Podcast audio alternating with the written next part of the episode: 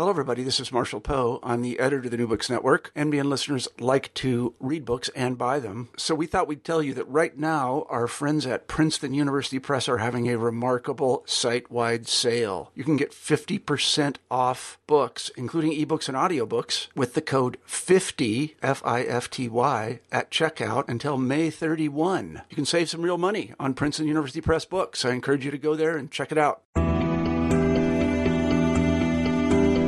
Welcome back to New Books in Latin American Studies. I'm your host, Christy Thornton. Today, we're joined by Michelle Chase to discuss her fascinating new book, Revolution Within the Revolution, Women and Gender Politics in Cuba, 1952 to 1962, which was published in 2015 by the University of North Carolina Press. Michelle is an assistant professor of history at Bloomfield College and received her PhD at NYU in 2010, where I was lucky enough to get to know her.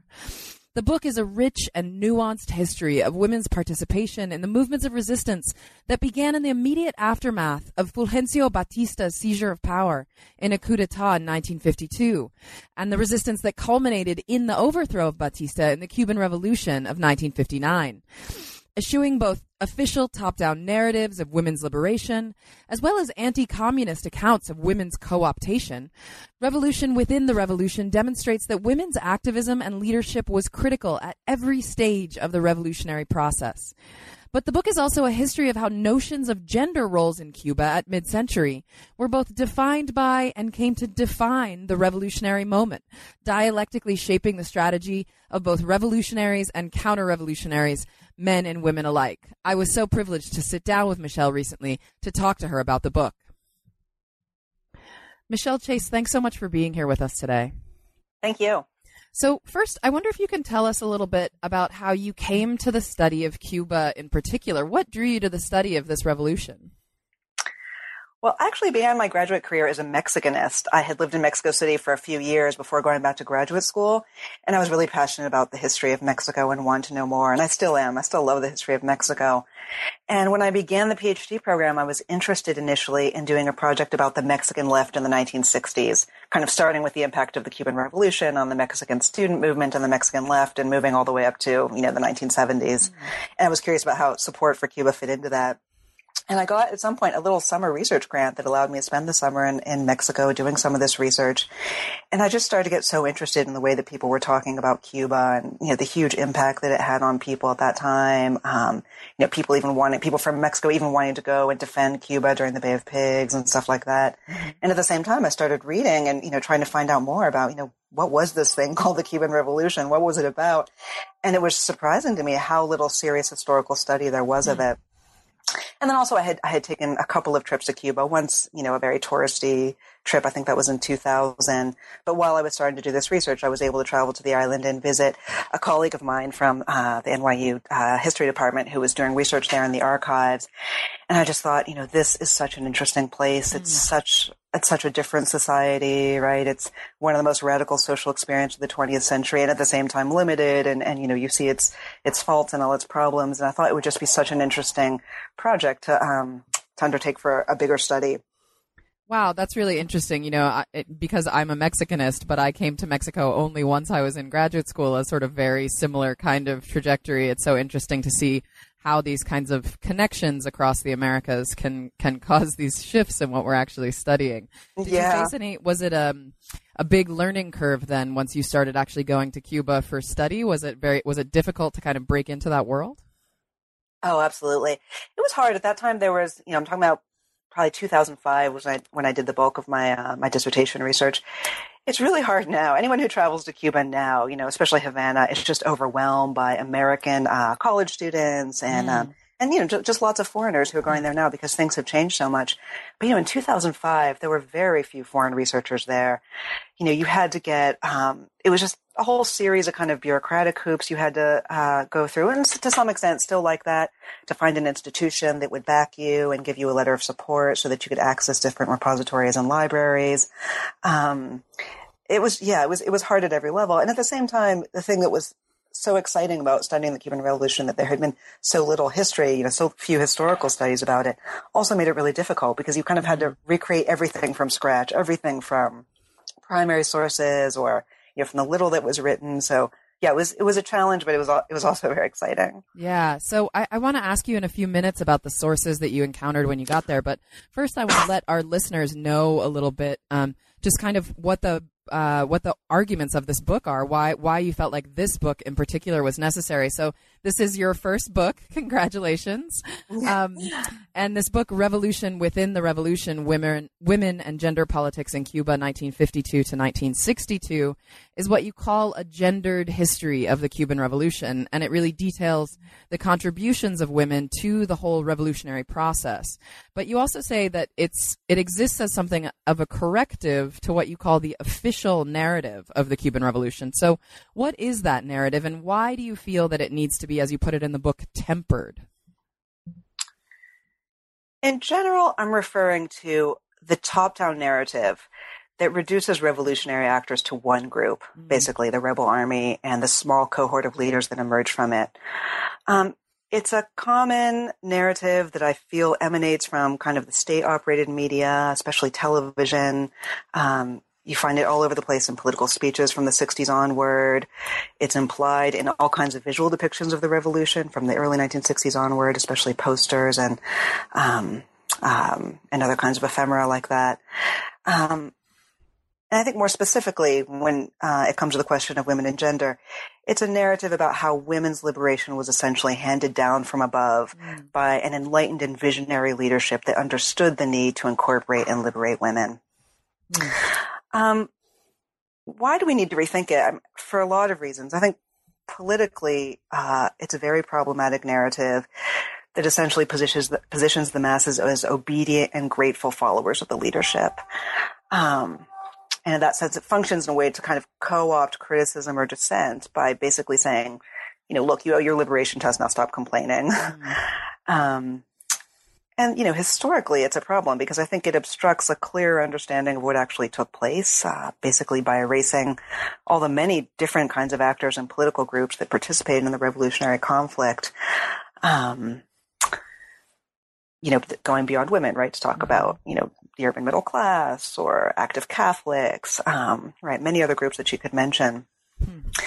And also, I'll say a little more specifically, one of the things I talk about in the book is that I think it's a narrative that you already see emerging actually at the very end of the insurrection against Batista, when the rebel army was trying to assert its leadership in the revolutionary struggle over all these competing groups, right? Exactly the ones that kind of get left out of history, even its own urban wing, right? Its own urban counterpart. And then that was a narrative that was consolidated in the first few years of the revolution and, you know, basically persists unchallenged in official discourse within the island up to this day.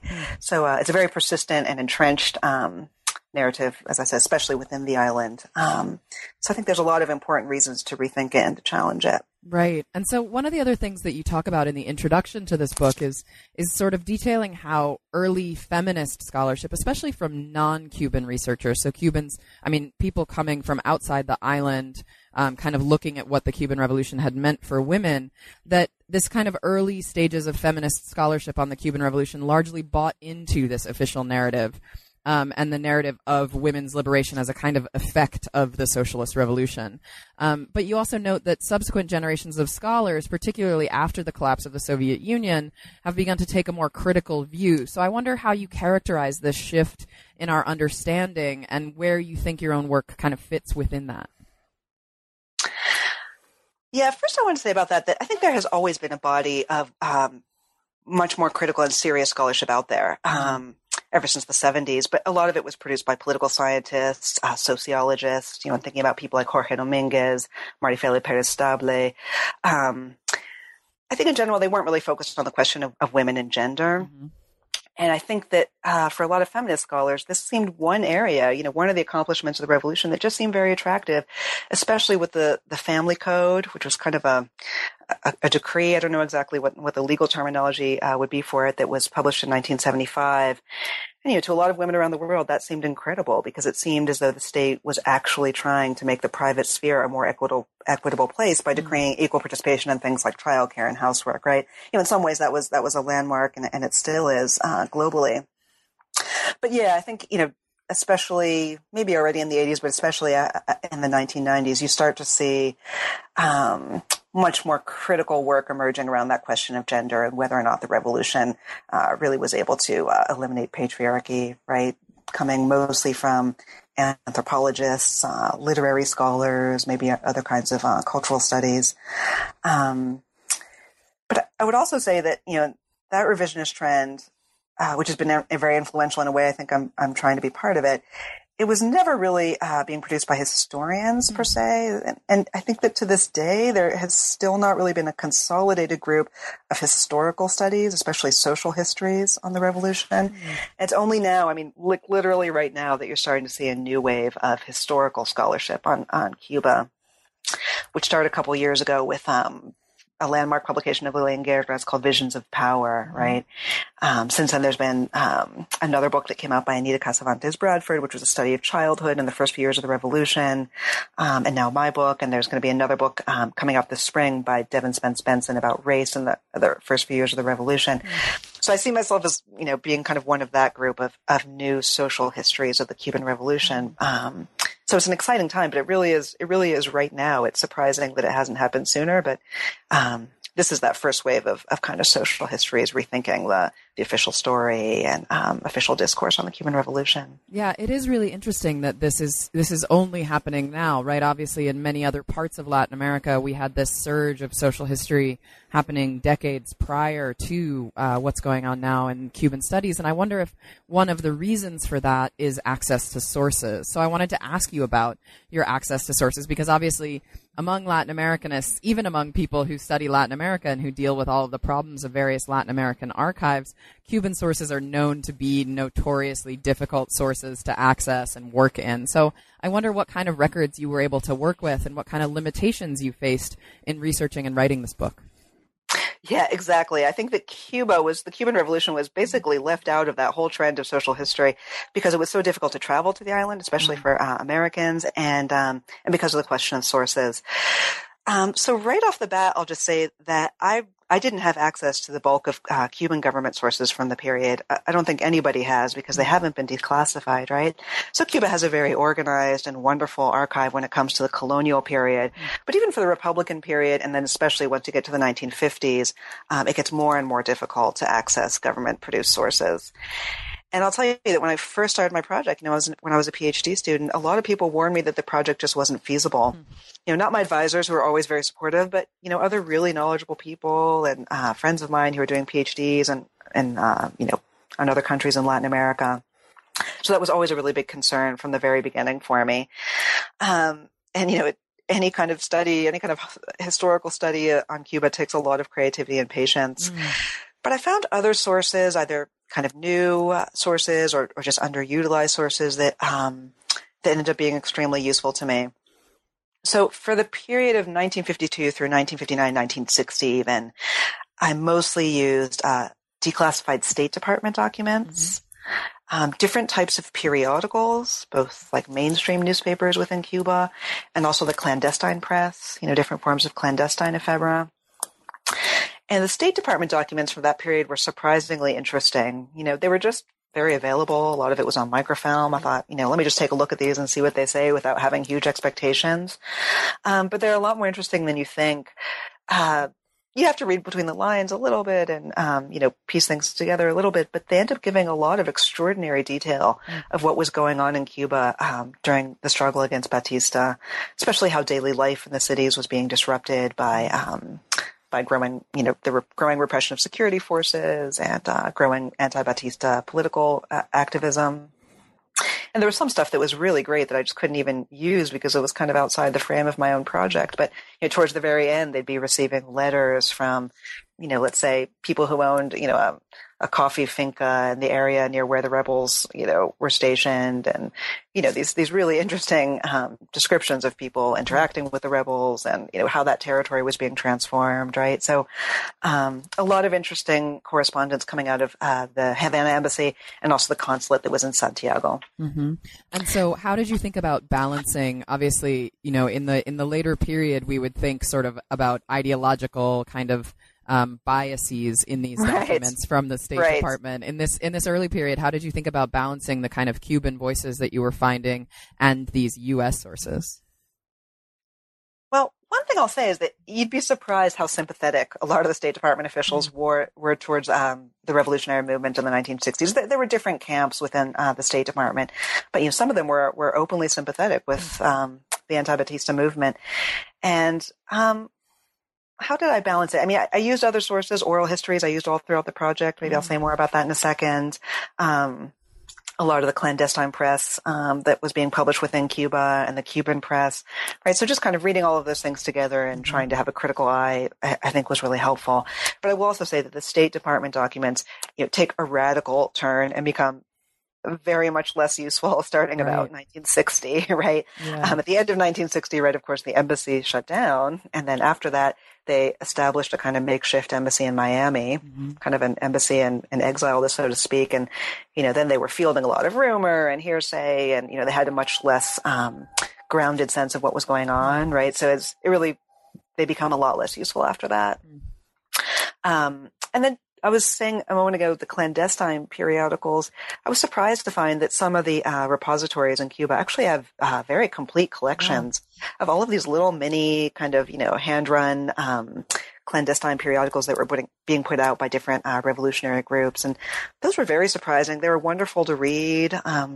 They gave you just a really interesting sense of kind of the revolutionary rank and file, getting you way beyond the published speeches of the leadership, a lot of descriptions of kind of daily life and the urban struggle, especially a lot of emotion, a lot of descriptions of,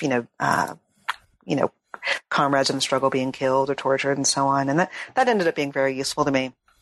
And then later, for the period of kind of 1960 through 1962, I also used the exile press, which is held in a great repository in Miami. And that was, at that time, still very detailed, still in pretty good touch with the island.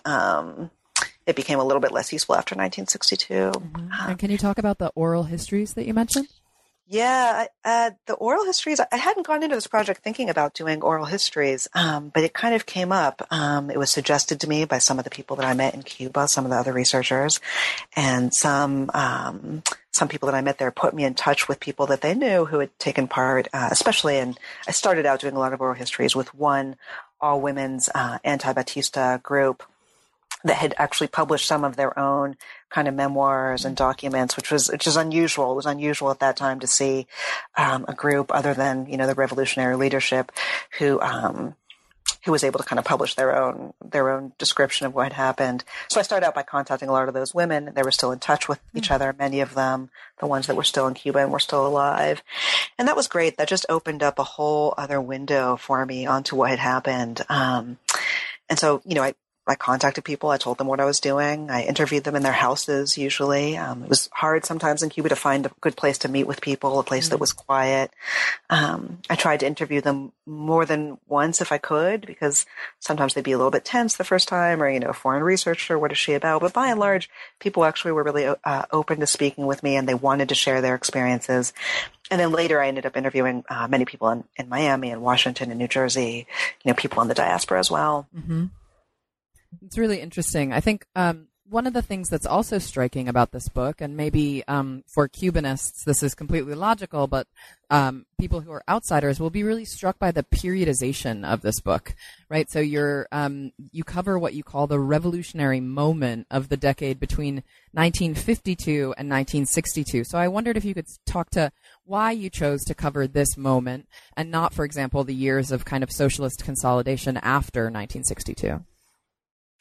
Yeah, that's a good question. Even now with the scholarship that's coming out, a lot of it still adheres to kind of the standard periodization of 1959 to 1962, or kind of 1959 maybe up to 1970.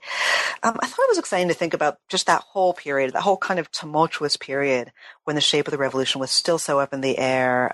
The revolution could still have gone in so many different directions, and where you really see a lot of different actors, a lot of different political ideas in circulation. After 1962, I think you have a much more solidified system in which grassroots participation was much more orchestrated from above, much more regulated, channeled through these mass organizations that were set up. So I thought it would be interesting to look at kind of the origins of this revolutionary movement and kind of how it emerged from my particular study, kind of how the question of women and women's incorporation and women's liberation kind of first evolved, where it came from and stuff. And by looking at that whole period from 1952 to 1962, you see certain continuities. So, you know, one of the things I try to show is that women were extremely active in that period of 1952 through 1959 or 1960, right? And that would be something that you would lose if you just started the story in 1959. So you see certain certain continuities throughout that period, and also certain changes, which I also try to chase. And I think just more generally, you know, in kind of this official story, this official discourse that I'm trying to challenge, there's a real kind of celebration about that period from 1960 onward, when the mass organizations were formed, right, like the Federation for Cuban Women or the Committees for the Defense of the Revolution, a lot of celebratory talk about the literacy campaign of 1961 and the mass participation in that. And I think that there's this kind of assumption, whether stated directly or just indirectly, that that was when mass participation really surged, especially women's participation, right? So most studies of women's participation in the revolution start with that formation of the Federation of Cuban Women in mid-1960. And so in this book, I try to rethink the dynamics of that period a little bit. And I try to talk about, you know, the anti-Batista resistance in the cities as a burgeoning mass movement. Mm-hmm. And, you know, if you think about it that way, and then you see this, you know, this spike, this surge of popular participation taking place between 1959 and 1960, it gives you kind of a different lens on that whole period, in which you see that that mid-1960 formation of the mass organizations and kind of the different dynamics that took place, it was actually the end of one kind of popular mobilization, right? The end of a certain kind of grassroots and politically plural effervescence that you see at that in that revolutionary moment. So I thought it'd be important to kind of recover that and to rethink what happened afterwards as you know, as a much different dynamic, right? One that in a way is a little bit less exciting to me.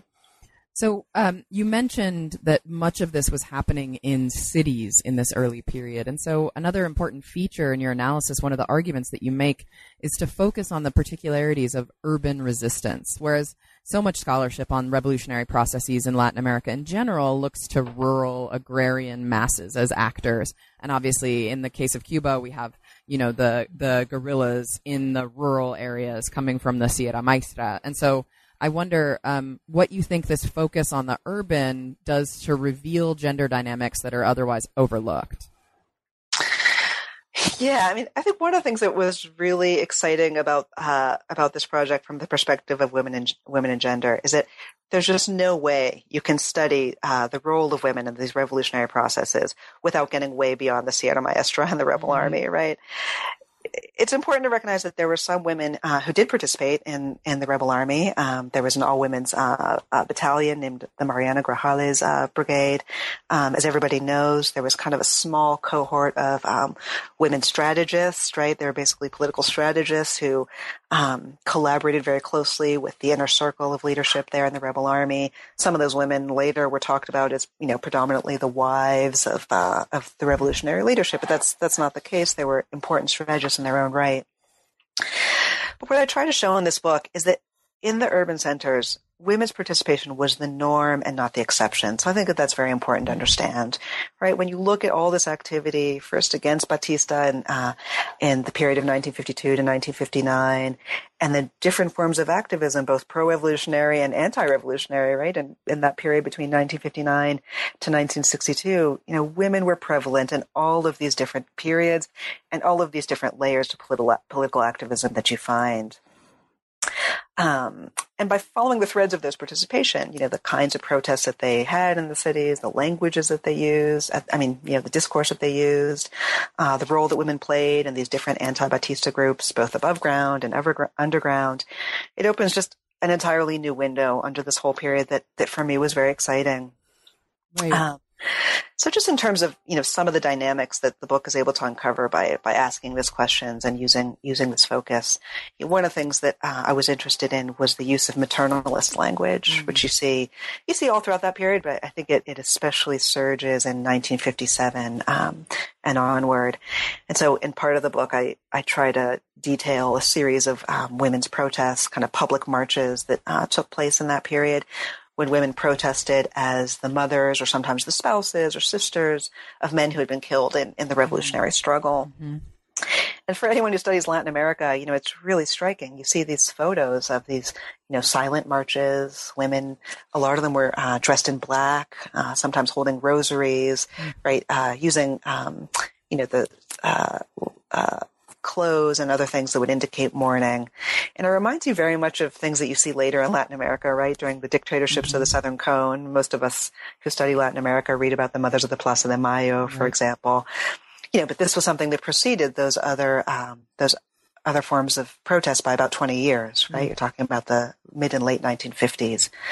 So I have a whole section where I talk about that, about why women decided to protest primarily as mothers rather than just as aggrieved citizens or Cubans, right?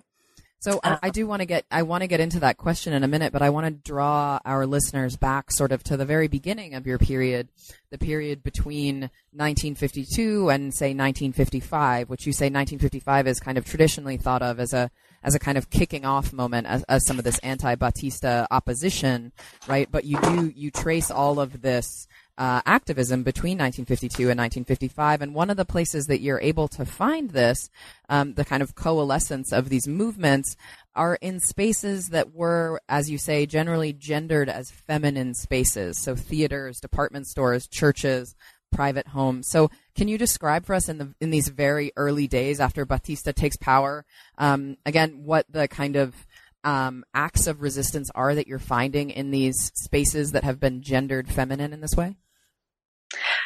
Yeah, I think there's always been a recognition that there was some early protest, right, starting right in 1952 when Batista took power through a coup. But there's been a kind of assumption in the literature that those were mostly restricted to the, you know, the university ambit, the University of Havana, right, students and stuff. And this was some of the stuff that came out by using the State Department documents and the clandestine publications from the period. It was really interesting to me to see that actually there were protests that went beyond, far beyond the university ambit, and that they did all kinds of things which may now seem surprising to us, right? They're just not at all the types of protest actions that we associate in our minds with the Cuban Revolution, right? So some of the things that people would do, they would try to purposefully disrupt daily life and especially kind of patterns of consumption, right? So they would do these disruptive activities in department stores, movie theaters. They would hold what they would call like a lightning meeting. A group of activists would really quickly assemble in some space like this, start shouting, start throwing flyers, and then just as quickly disappear. There were a lot of very performative protests also. I talk about this, that tried to kind of mimic a funeral. Activists would kind of hold up a casket with maybe something like the Constitution inside it. Maybe some activists would stand on street corners and pass out like black ribbons to symbolize mourning on the anniversary of the coup. Women were prevalent in all of these different protests. I found it really interesting. And then some of my favorite descriptions of these early protests describe things that that really kind of transcended that division between the public and the private sphere. So things that might use the family home, for example, as the site of resistance. They might say things like, you know, stay home for the whole day, turn your lights out, you know, show that the country is in mourning, you know, lower your blinds, other things that might be more similar to a boycott, like, you know, don't pay your taxes, you know, don't buy newspapers that are associated with Batista, Don't do any kind of economic transaction for an entire day to show your displeasure. All kinds of things that were just really surprising. Some of them kind of, in a way, seemed to be similar to things we're more familiar with from the civil rights protests of the period, right? Like boycotts and other kinds of protests like this, and in department stores and other places. And there was one thing that really struck me actually when I was doing my research. Also, I should point out that a lot of these different forms of protest persisted over the whole period of 1952 until the revolution came to power in 1959. But there was one photo that really struck me when I was doing my research. It was a photo from 1957, from the 1-month anniversary, I think it was, of the killing of a famous student leader named José Antonio Echeverría. It was just a mainstream newspaper, a Cuban mainstream newspaper, and it was just a photo with a caption. But it showed a group of young women kneeling and praying on the spot where he had been killed. And that was just so striking to me. That was just one of those points in the research where I thought, you know, there's so much going on here that I can only scratch the surface of, right? Like all these different expressions, these emotional expressions of opprobrium and, you know, beyond the big protests, there were just these very small kind of, you know, actions that citizens would take, and women were very prevalent in them. So those are some of the things that I try to sketch out in the early part of the book, mostly about that period from 1952 to 1955. And again, to kind of suggest that there was kind of a civic mass movement that was building, and you see the outlines of it already in this period, right?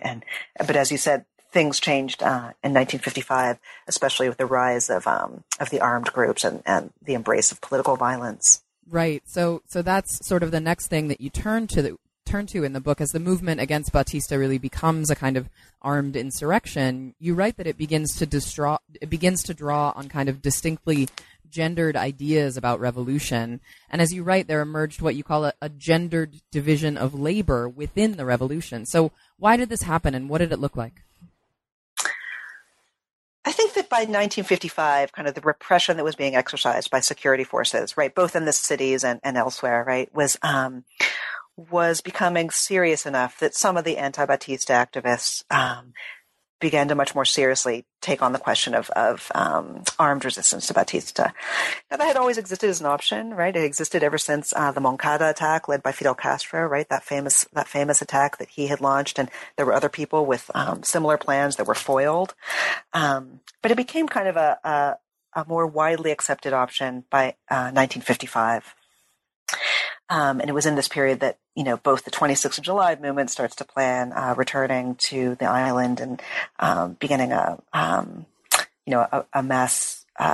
both a military movement in the mountains, and also to have an armed military opposition in the cities. And then there were also other groups like the Revolutionary Directorate that was mostly based in Havana and around Havana University that also started to take up arms and to begin things like much more violent protests that actually were intending to provoke security forces to become more repressive and thus drive more people into the opposition and kind of just push the whole country towards some kind of revolutionary conflict and eventually resolution. So one of the things that I found very interesting in both, I saw it both in clandestine ephemera and oral histories that I did, and also in some memoirs, right? Some people that participated in these events have much later on in life, they published their memoirs, is that you start to see that men are being appealed to and called upon to take up arms and join the urban struggle, both in the cities and then eventually in the Sierra Maestra. Whereas women are now being pushed towards more kind of support roles, things like working as messengers, working on things like provisions, maybe the transport of arms. And, you know, I think that reflected the predominant gender norms of the time, that it was considered acceptable for men to wage these forms of violence, but not for women. And so that's also why I talk about in that period, it seems so interesting that you see this surge of these public protests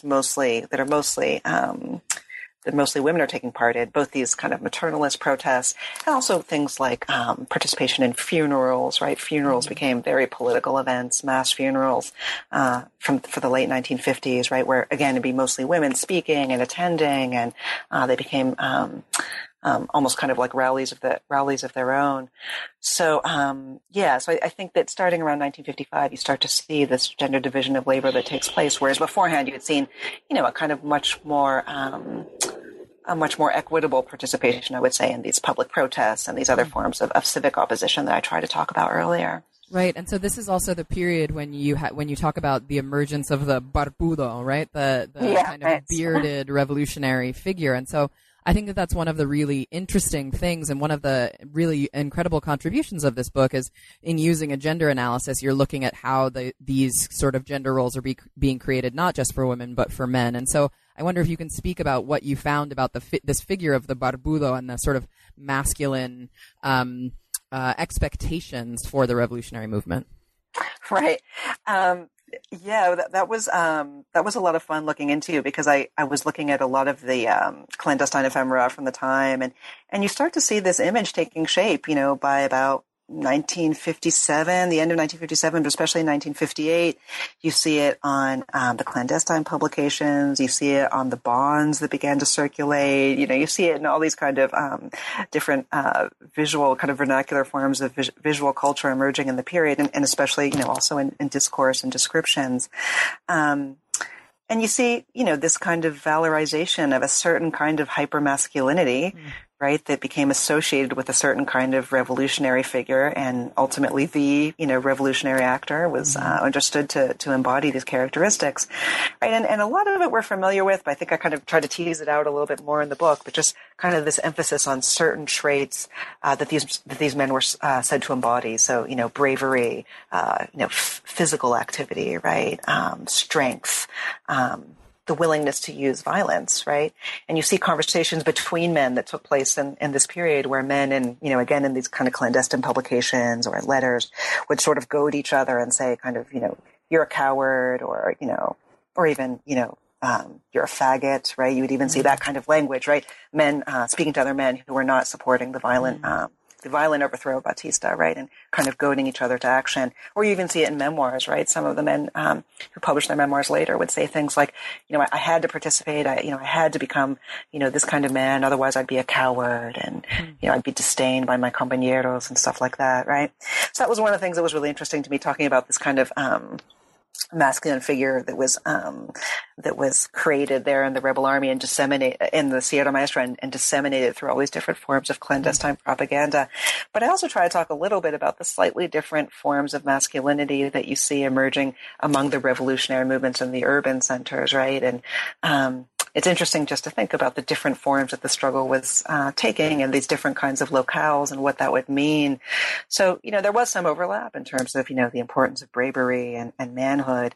But, you know, there was also in the urban underground, right, where open combat was not as common, right? There was less emphasis, I think, on military strength and risk taking, and also, you know, correspondingly a little bit more emphasis on things like discretion, skill at strategy and planning, the importance of being cool-headed during a conflict rather than being, you know, hot-tempered and stuff like that.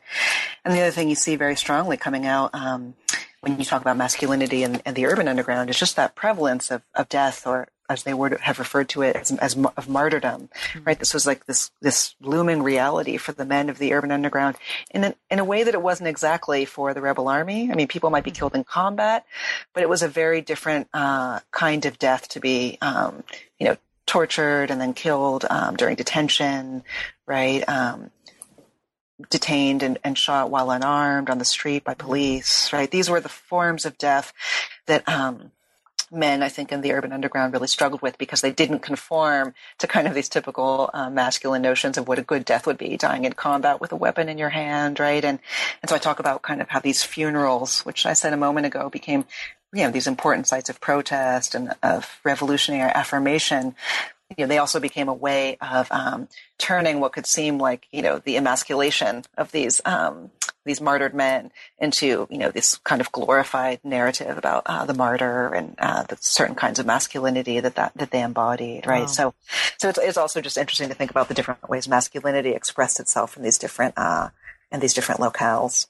Yeah, it's such an interesting analysis. And so one of the corollaries to this is something that you mentioned earlier in this gendered division of kind of revolutionary labor, is this shift where women in the struggle begin to draw on what you call their moral authority as mothers, and this kind of maternalist discourse that you mentioned. So I wonder how you see women mobilizing this maternalist discourse and what results this has.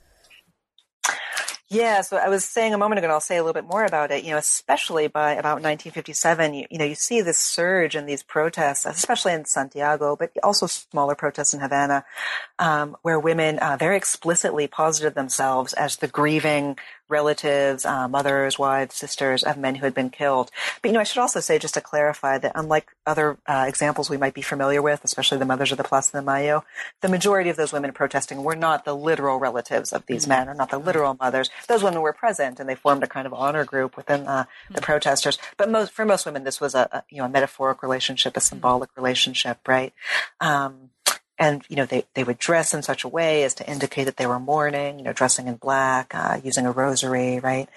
And so I try to argue that these protests had a very important, played a very important political function during the struggle against Batista, essentially discrediting him by showing, you know, the intense violence that was being perpetrated by security forces against these young men, you know, usually young men, although some women were also killed. And that was a very appealing and kind of quasi-universal language, a language of the family and the grieving mother that I argue basically helped transform the struggle against Batista into a moral struggle, into a moral problem, and thus helping to galvanize, you know, I think eventually a majority of the Cuban population against Batista using this kind of language. You know, I think it's also fair to point out that women protesters, their contemporaries, were doing very similar things against Trujillo in the Dominican Republic and Pérez Rojas in Venezuela, right? So this was not a dynamic that was unique to Cuba. It was something that you see more broadly in the period. And I think in those other countries as well, you know, women contributed to, you know, the political implosion that eventually, you know, brought down Batista, forced his reign to crumble, right? A political tsunami that brought him down, as a friend of mine puts it. So after 1959, after the triumph of the revolution, some of this language, you sort of trace a shift, a change, and there emerged some conflict between women activists from, for example, the 26th of July movement and those who are in the Communist Party. So I wonder if you can describe this conflict and tell us how it was expressed in terms of the kind of gender roles in the revolution. Yeah, first I'll say that I think that just kind of the discourse of maternalism, right? And one of the things I try to sketch out in the book is that it was a very malleable discourse, right? So even during Batista and the struggle against Batista, it could take on sort of conservative tones, and it had a certain, you know, resonance in terms of women of the middle class, even if it was not always explicitly posited that way. And I think after 1959, you see that language of the aggrieved mother, maternalist protest really being taken up more by the opposition, right? The anti-revolutionary or the anti-Castro movement, right? And that's one of the interesting, kind of transitions that you see by looking at that whole period, right, of 1952 to 1962, how that language persisted but was used more and more by women on the opposition. Right.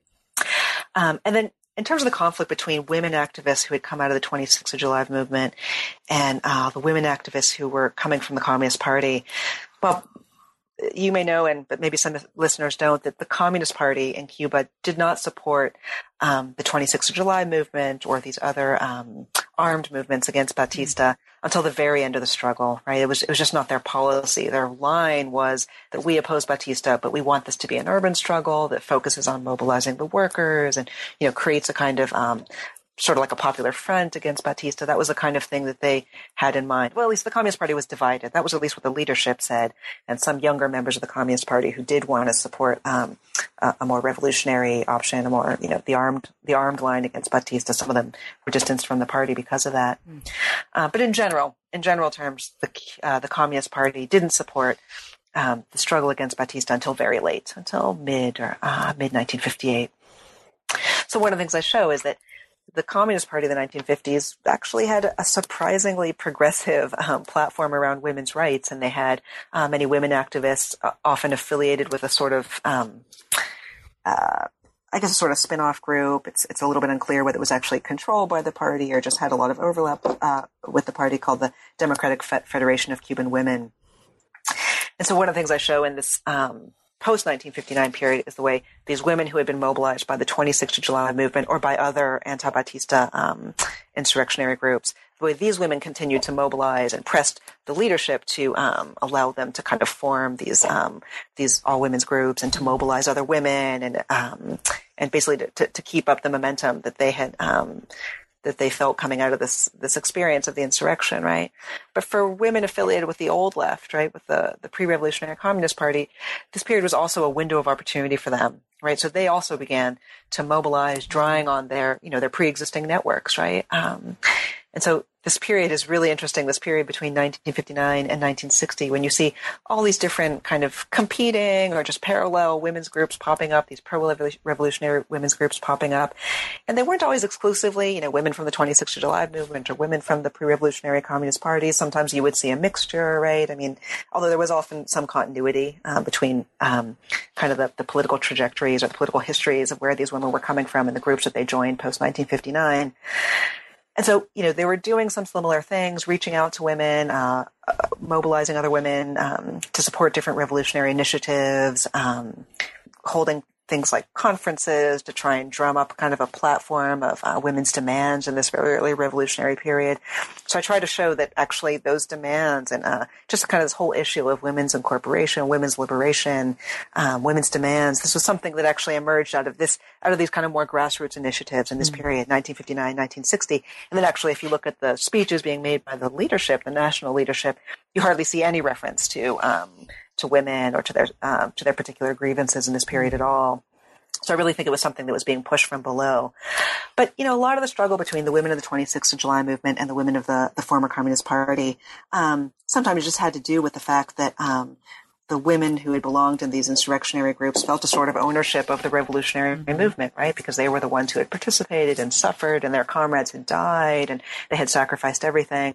And they saw these women from the Communist Party as these kind of carpetbaggers or these kind of upstarts who were trying to now co-opt a revolution they hadn't made.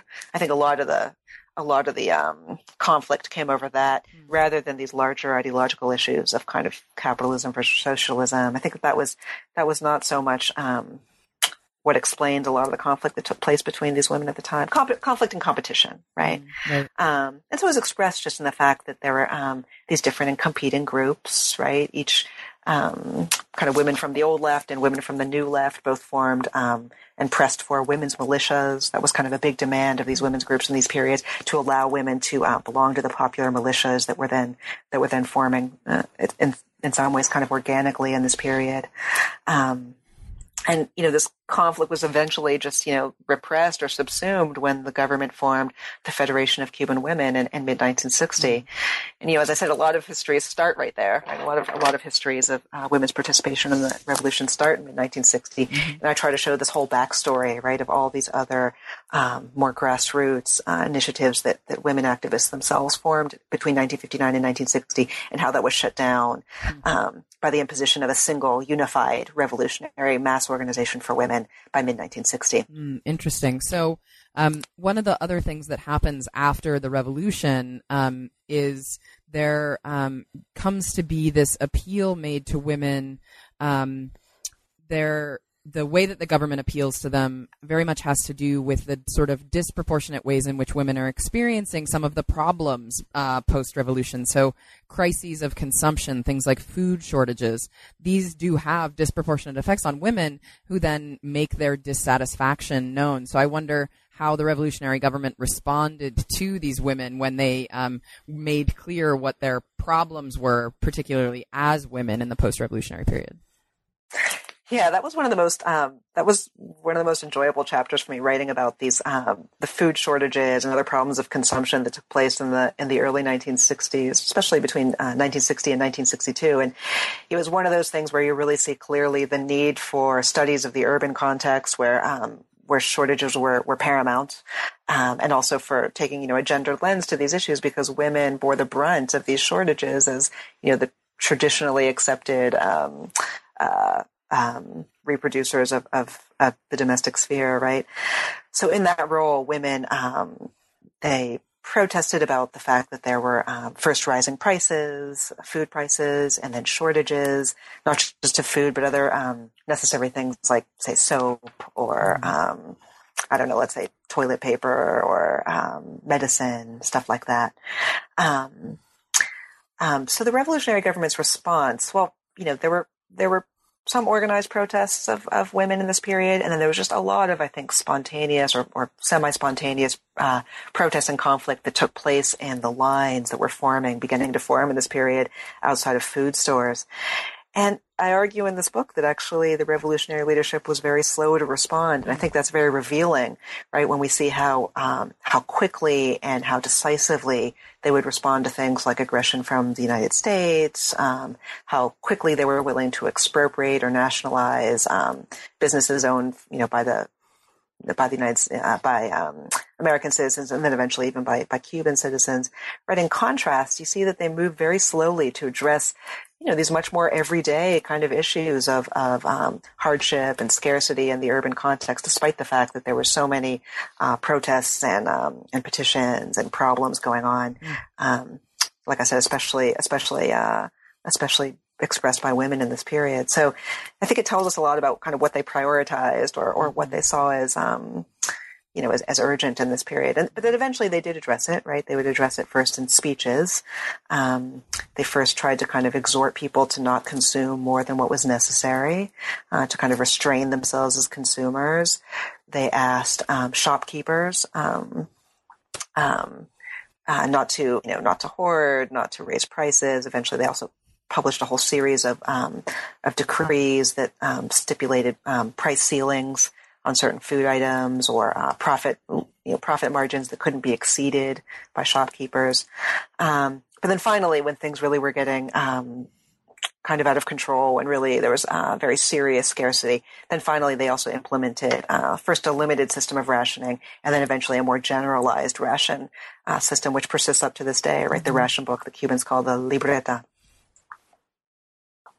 And so this was really a site at which, because of these questions about consumption and the appeal to women from the government as consumers rather than, say, you know, sort of typical proletarian laborers, there wasn't like an attempt by the state to try and incorporate women as new sort of proletarian laborers, but rather this appeal to them as consumers. And so one of the things that I think that you show is the way that this sort of reinscribes some of those traditional gender roles, right, that later we might associate the Cuban state as going after.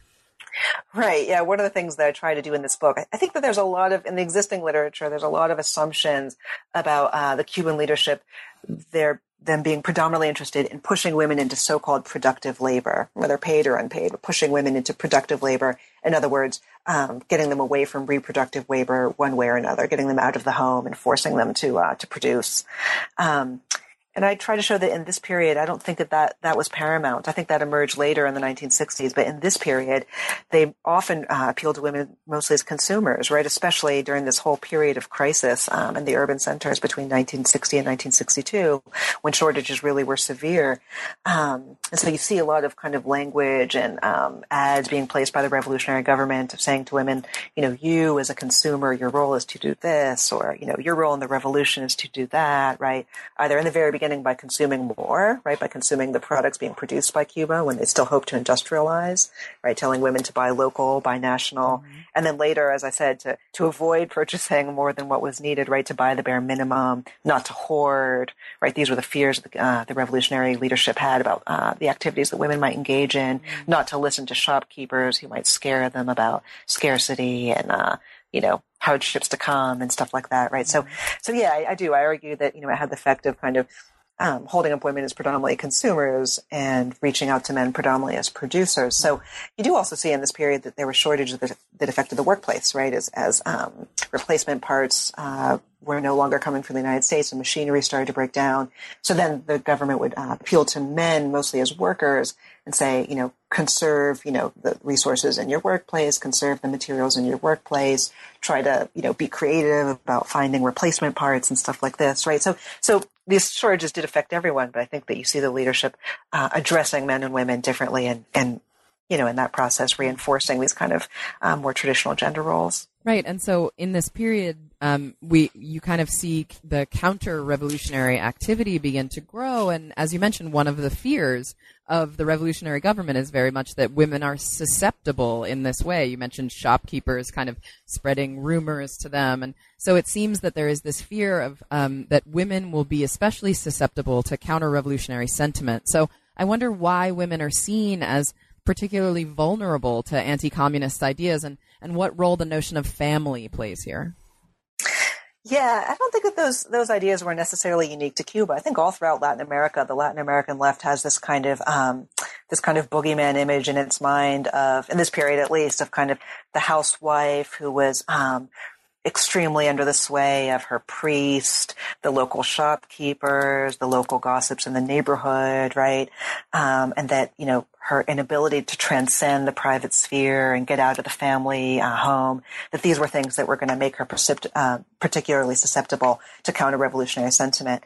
And it was interesting to me because it also shed a whole nother light on kind of the revolutionary leadership's desire to form a mass organization for women in this period, because you would see in memoirs and other kind of sources that describe this period, kind of among revolutionary women, for example, you know, we had to mobilize the other women because otherwise they'd be mobilized by the counter-revolution, right? We had to make women join the FMC because otherwise they'd be reached by the counter-revolution. And even, the much lauded program by the revolutionary government to retrain a lot of domestics, right? There was a lot of domestic workers in Cuba in this period. And the revolutionary government eventually set up schools to retrain them and try to give them work that the revolutionary leadership considered more dignified, right? Even in that, you hear that discourse of, we don't want these domestics, these maids, to be kind of influenced by the women that they're working under, by the, you know, the senora of the house, polluting her with these counter-revolution ideas. Mm-hmm. So it was important to get women out of that setting, right? For that reason. So I try to show that the government had many motives in reaching out to women and mobilizing them for the revolutionary cause. But, you know, to some extent, there was some truth to the fact that women were more frequently were actively religious, and at least in terms of church going, right?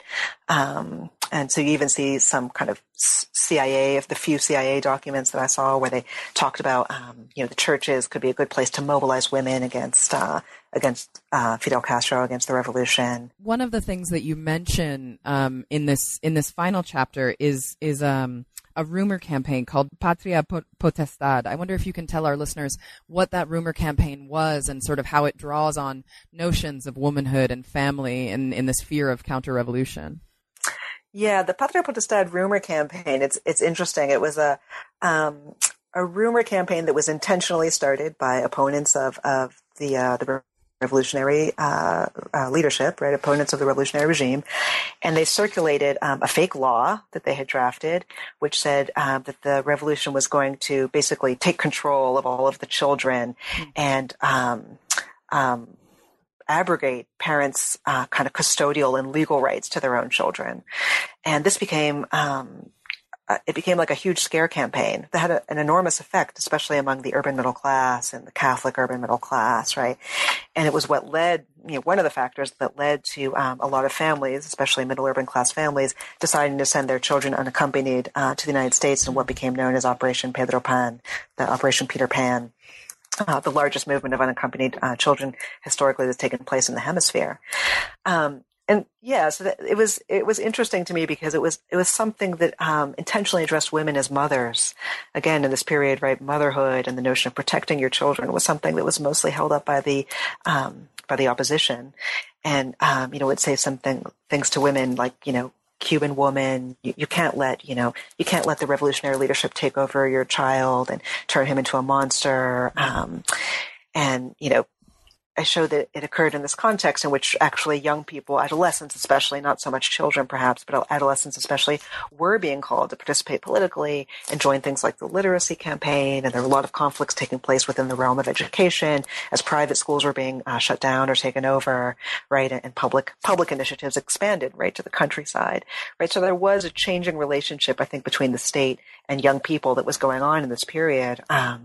But this rumor campaign was sort of a distortion of that. Mm-hmm. And one, you know, it definitely appealed to kind of these Cold War images of children being sent to the Soviet Union for military training and for brainwashing, mm-hmm.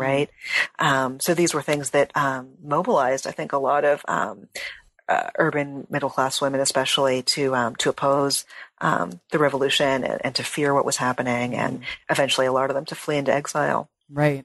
So this story, which you talk about in the final chapter of the book, really, I think, brings up very clearly one of these kind of inherent contradictions in the Cuban Revolution's attempt to kind of remake individuals dedicated to a collective. And so I wonder how your analysis of the gendered nature of this transformation, this entire transformational decade, really helps us understand this project of the Cuban Revolution in a new way, and the way that it turns so often on these questions of family and the family as a unit kind of within this new collective structure. Yeah, well, one of the things I'll say is that I think that there's been a lot of scholarly studies and also more popular kind of criticism of the construction of a so-called new man after the revolution, mm-hmm. Modeled basically as essentially on the rebel army, and asking young men to emulate the struggles that they had gone to, and sacrifice themselves for the revolution in certain very masculine ways, right? And so one of the things I think using a gender lens on this period shows is just how much more conflicted a construction of a new woman was necessarily going to be, right? Because I think you see the revolutionary government, I think, having just a much more conflicted and ambiguous notion of what women's roles would be, in the sense that on the one hand, they continued to hold up the mother, right? Motherhood as kind of the sacred calling of a woman, even a revolutionary woman. But at the same time, there were a lot of ways in which they feared the power of the family, saw the family as potentially a counterweight to the revolutionary projects that they were trying to unfold. And then also there was a certain praise for a certain kind of revolutionary family that they hoped to construct, right? So just a very kind of complicated and kind of multiple forms of discourse that you see around gender, around womanhood, around femininity, around motherhood in this period that I think is interesting to think about. Well, it's a fascinating book. The book is Revolution Within the Revolution, Women and Gender Politics in Cuba, 1952 to 1962. And we've been speaking to its author, Michelle Chase. Michelle, thanks so much for joining us today. Thank you.